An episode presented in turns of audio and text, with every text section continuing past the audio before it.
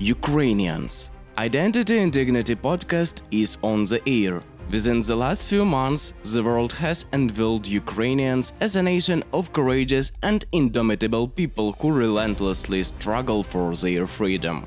We showed our enemy what they should expect if they jeopardize our dignity, a core value of Ukrainians.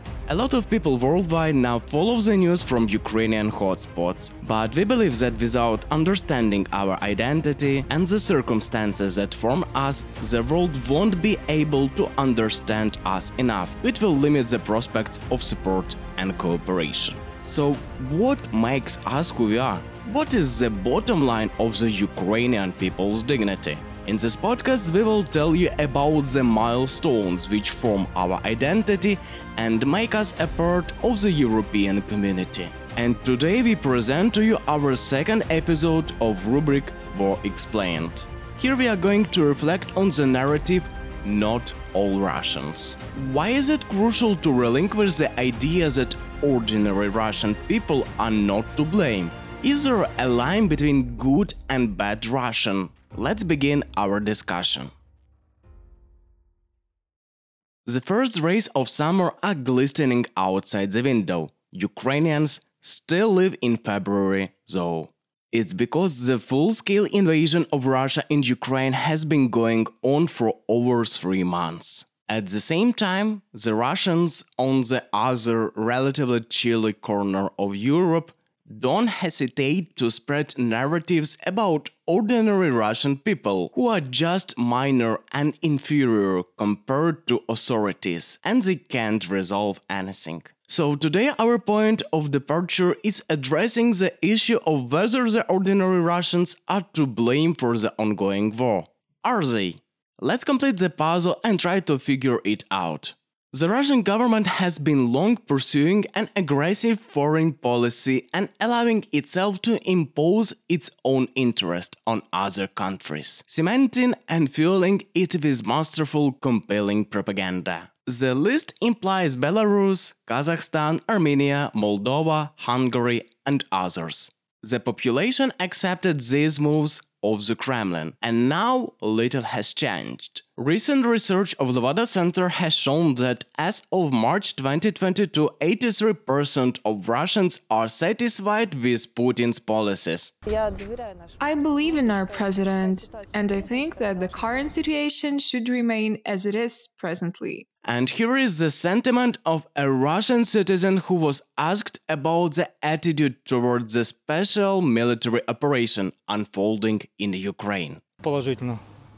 Positively, I think that even though the pace is a bit slow, but it is clear that there are circumstances. The most important thing is not to stop, because we need to go on to take over Poland and the whole Baltics. So, while EU citizens try to find excuses for the Russian society, saying the people are discriminated by the imposed sanctions, sociology claims that 86.6% of Russians welcome a potential attack by Russia on the EU. Not only Ukraine must belong to Russia, but also Poland and Baltic countries.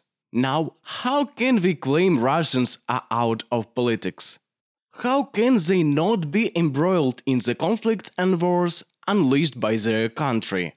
Not to tire you with the abundance of stats, we'll let our story unfurl from another perspective.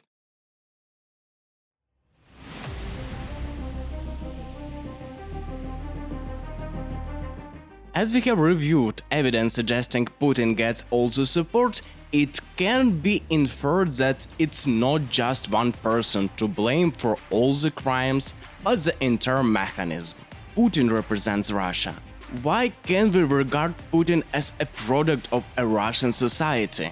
Firstly, to be out of politics and to do nothing is also a choice. Russians tolerate their crimes and corrupted system, and it's their choice throughout the years to approve the regime and make Putin legitimate by their consent. Earlier, we have implied some stats to prove it.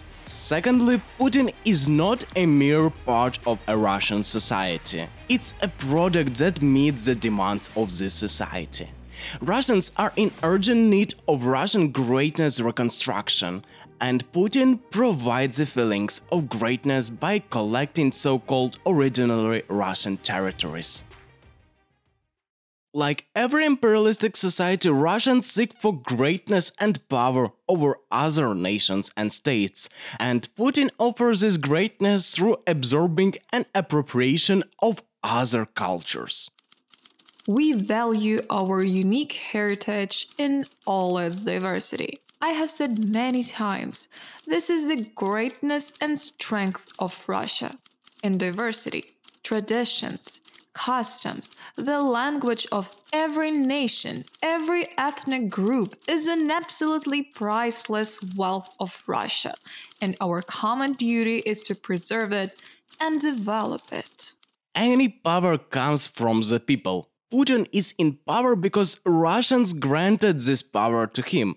They granted this power to him because their desires matched with the Putin's political program. Not Putin and even not Russian military commanders gave the orders to rape children, torture, and kill Ukrainians with extreme cruelty. That's all Russians. Security Service of Ukraine has a lot of the tapes that confirm killings of civilians by the Russian occupiers. This is a story of Russian invader who boasts to his wife with his cruel deeds. We clean off basements. Do you know how? We do not ask who is there, but we throw grenades inside and we don't give a f- We have a squad called the Suicide Squad, the Thug Squad, and I'm doing a lot. Everyone. I don't give a f- at all. Civilians, non civilians. I can just take a knife, cut off the ears. The guys told me that they cut a woman cut off her tongue so that she couldn't speak and and killed her. Another story is about Russian soldier and his wife who asked him to rape Ukrainian women. Rape Ukrainian women and don't tell me anything. Understood? But the main thing is that you should use condoms.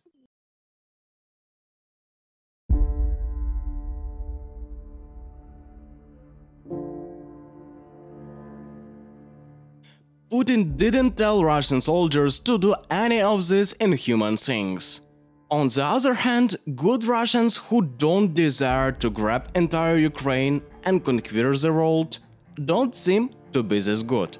Instead of facing responsibility and triggering civil uprising, they reproach others for discrimination, racism, and ill treatment.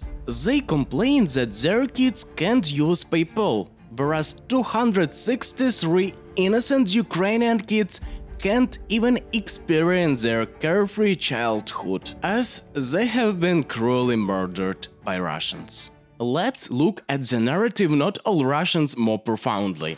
Marina Ovsyannikova, now a well-known activist for human rights, appeared on the air of the Russian Federal Channel with the poster No to War. Afterwards, she calmly left Russia and started working for the German journal Die Welt.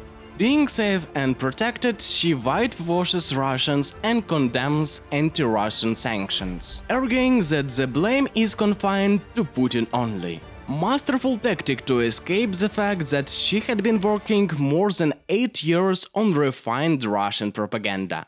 Isn't it? What's the purpose of not all Russian rhetoric? To divert attention from the war in Ukraine, from the killings and atrocities of Russian troops against Ukrainian civilians. And the manipulation of replacing the aggressor with a victim only helps Russia to enhance the sympathy towards ordinary Russians. It implies lightening of economic pressure on Russia, paying for gas in rubles, returning companies on the Russian market and regaining international recognition. But does a terrorist state have a right to gain recognition and seek reconciliation? Well, not that way. And when it comes to people who tolerate the reign of such a state, can they not be blamed? Hopefully, you've got the point. And until the reign of Russia is shielded by the majority of Russians, the war is not over. The actual war, the informational war, the war of two different worlds democratic and autocratic. Therefore, right now there is no urgent need to search so-called good Russians, as the only people who can be considered good are the ones who fight for their freedom and dignity. So these are Ukrainians and those who support them on their path of resisting evil. Let us announce that in our following episode we are going to go through the concept of collective responsibility and how to apply it to the war in Ukraine. So wait for it.